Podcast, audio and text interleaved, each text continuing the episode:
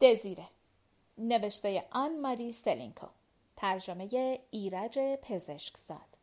انتشارات نیل. گوینده دینا کاویانی. بخش هشتم. مثل اینکه مست شدم.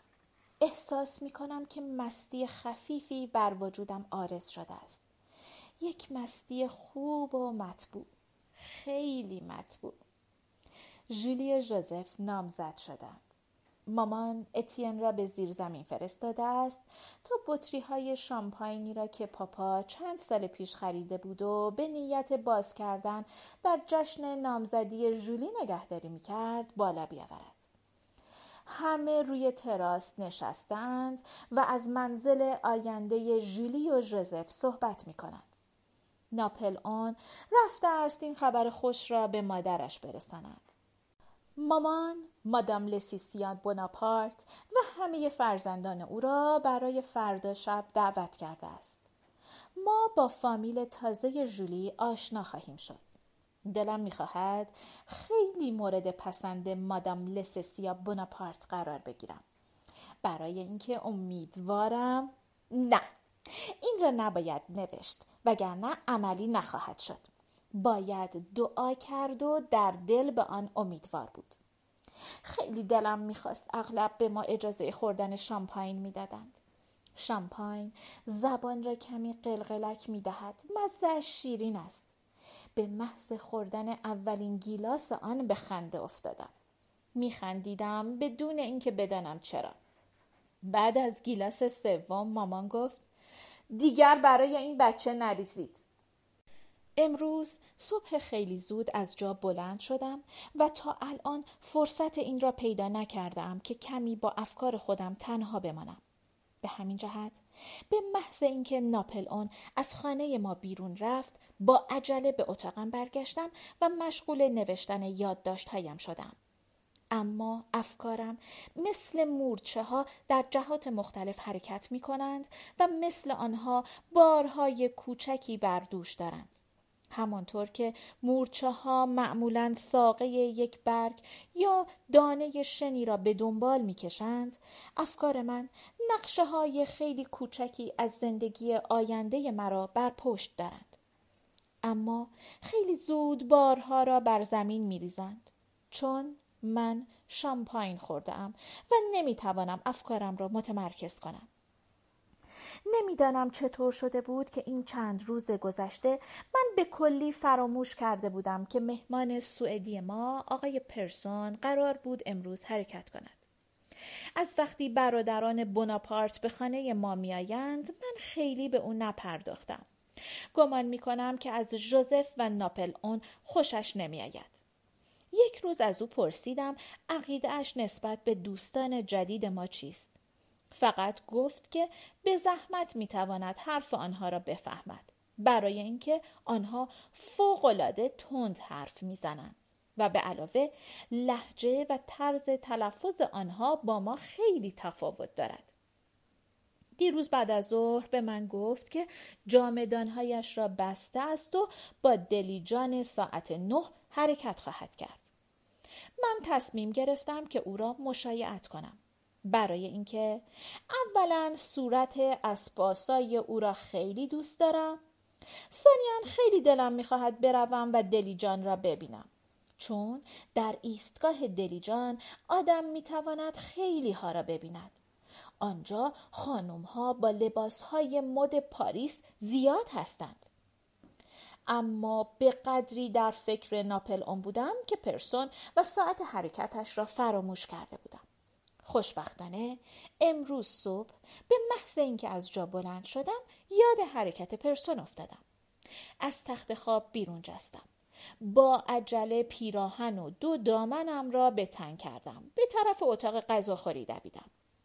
پرسون مشغول خوردن آخرین صبحانهاش در منزل ما بود. مامان و اتین در اطراف او میگشتند و به او سفارش می‌کردند که تا می‌تواند بخورد. برای اینکه پسر بیچاره مسافرت خیلی درازی در پیش دارد. اول باید تا رن برود. بعد از آلمان عبور کند و خود را به لوبک برساند و از آنجا با کشتی به سوئد برود نمی‌دانم چند دفعه باید دلیجان عوض کند تا به لوبک برسد ماری دو شیشه شراب و یک مرغ سرخ کرده و چند تخم مرغ پخته و مقداری گیلاس برای او در یک سبد گذاشته بود. عاقبت من و اتین به اتفاق آقای پرسون به طرف ایستگاه دلیجان به راه افتادیم. اتین یکی از جامدانهای او را به دست گرفته بود و پرسون به زحمت یک بسته بزرگ و یک جامدان و سبد غذا را حمل می کرد. من خواهش کردم که اجازه بدهد به او کمک کنم. با تردید بسته را به طرف من دراز کرد و گفت که باید دقت کنم چون محتوای آن یک شیء قیمتی است. و بعد اضافه کرد قشنگترین پارچه ابریشمی که در عمرم دیدم. این پارچه است که مرحوم پدرتان به قصد تقدیم به ملکه خریده بود. اتین گفت واقعا پارچه شاهانه است. من تا حالا راضی نشده بودم این پارچه زربفت را به کسی بفروشم. این پارچه سنگین برای زنهای امروز فرانسه زیاد است. پرسون به طرف من رو کرد و گفت من این پارچه را خریدم مقدار زیاد از مزدی را که در مغازه کلاری می گرفتم کنار گذاشته بودم. و خوشبختم که با آن توانستم این خرید را بکنم. این یک یادگار است. آب دهان را فرو برد و ادامه داد. یک یادگار مرحوم پدرتان و مغازه کلاریست. من اتین را تحسین می کردم. چون او نمی توانست این پارچه زربفت قیمتی را که از مد افتاده است در فرانسه بفروشد. آن را به قیمت گذافی به پرسون فروخته بود و مغازه کلاری در این معامله به هیچ وجه ضرر نمی کرد. اتین با قیافه حق به جانبی گفت واقعا از اینکه این پارچه را از خودم جدا می کنم متأثرم. بسته خیلی سنگین بود و من آن را دو دستی در بغل گرفته بودم. با اینکه هنوز صبح بود آفتاب خیلی سوزان بود. موهای من از عرق خیس شده بود و به شقیقه هایم می چسبید. چون وقت زیادی نداشتیم نتوانستیم خوب خداحافظی کنیم. سایر مسافرین سوار شده بودند. اتین جامدان پرسون را روی انگشت های پای یک خانم مستن گذاشت و پرسون وقتی دست اتین را میفشرد نزدیک بود سبد غذا را به زمین بیاندازد.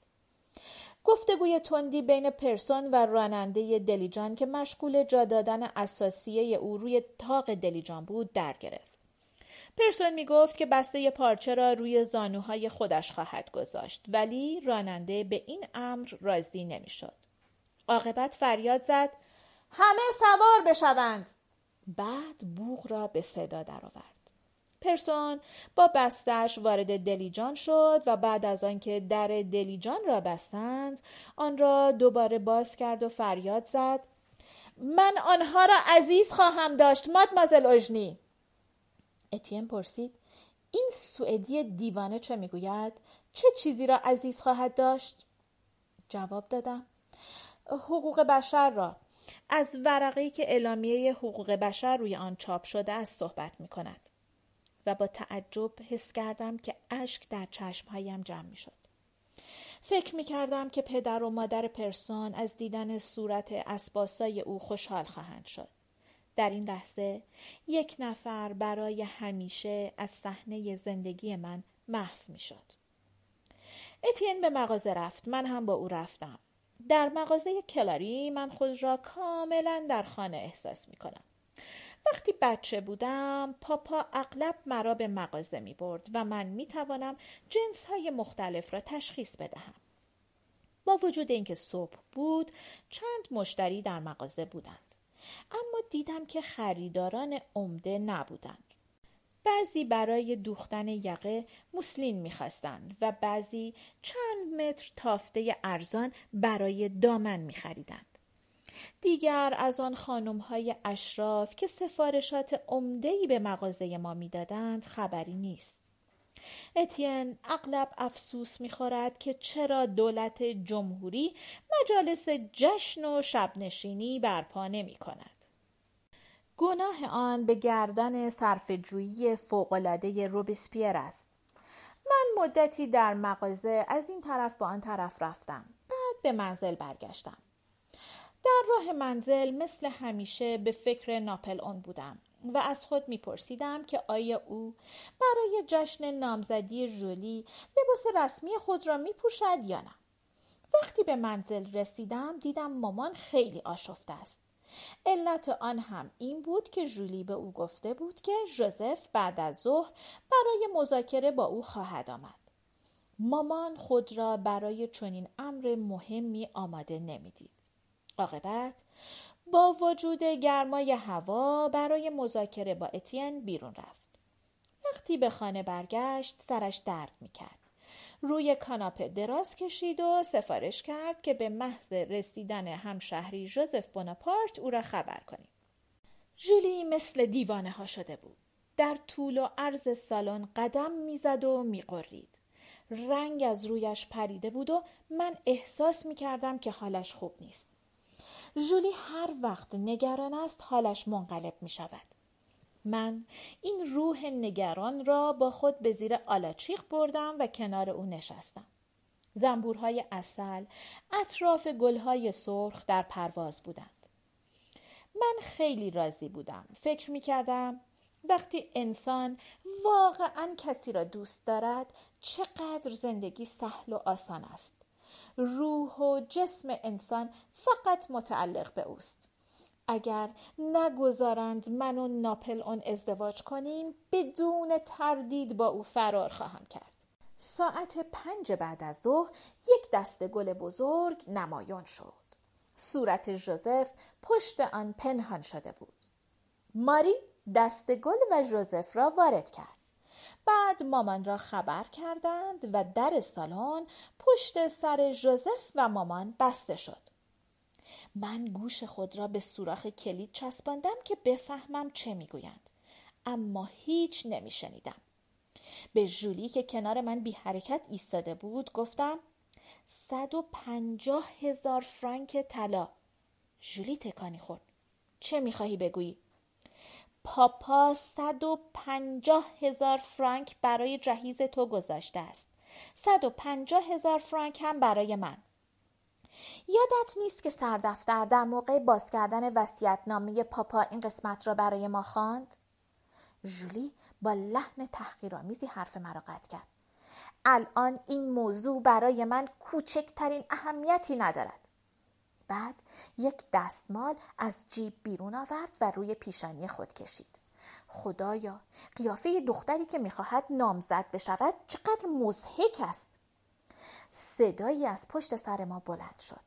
خب چطور شد؟ تبریک بگوییم یا نه؟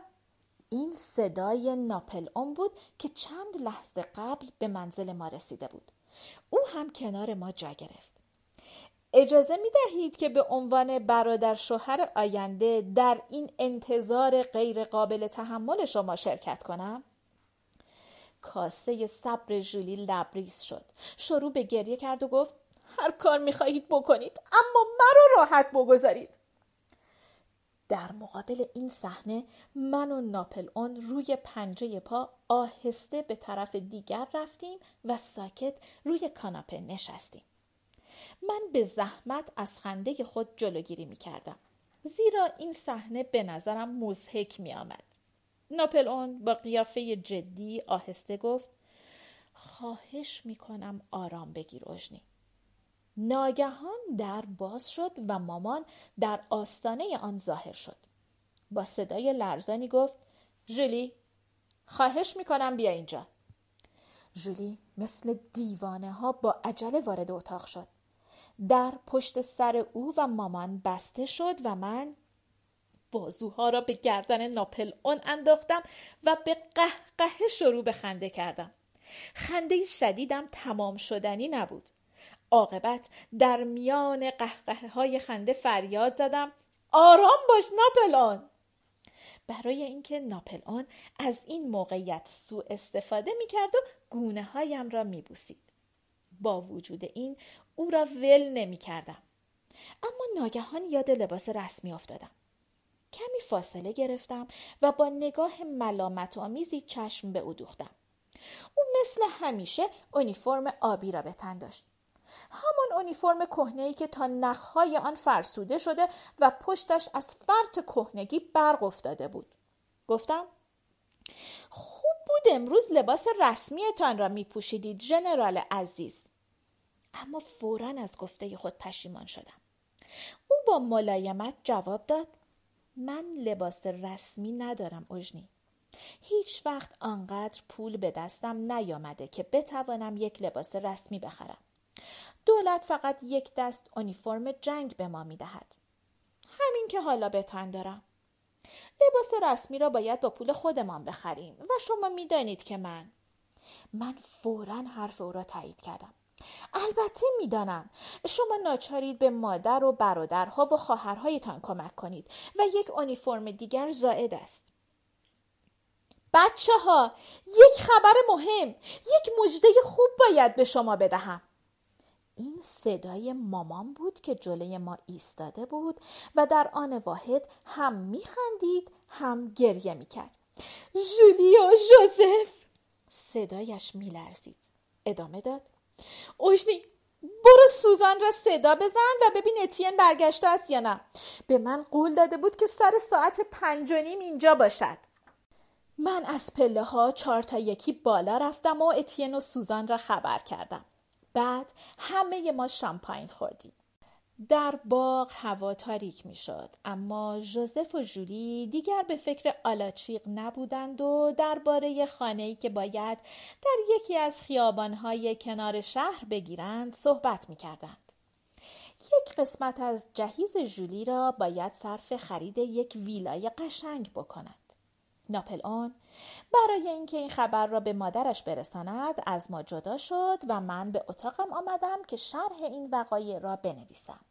مستی خفیف و مطبوع من حالا کاملا برطرف شده است. جز خستگی و کمی غم احساس دیگری نمی کنم. برای اینکه بعد از این در این اتاق سفید تنها خواهم ماند و دیگر نمی‌توانم از رژ لب ژولی استفاده کنم و رمان‌های او را مخفیانه بخوانم. اما نمی‌خواهم غمگین باشم. برعکس دلم می‌خواهد به موضوع نشاتانگیزی فکر کنم. باید بفهمم روز تولد ناپل اون چه روزی است.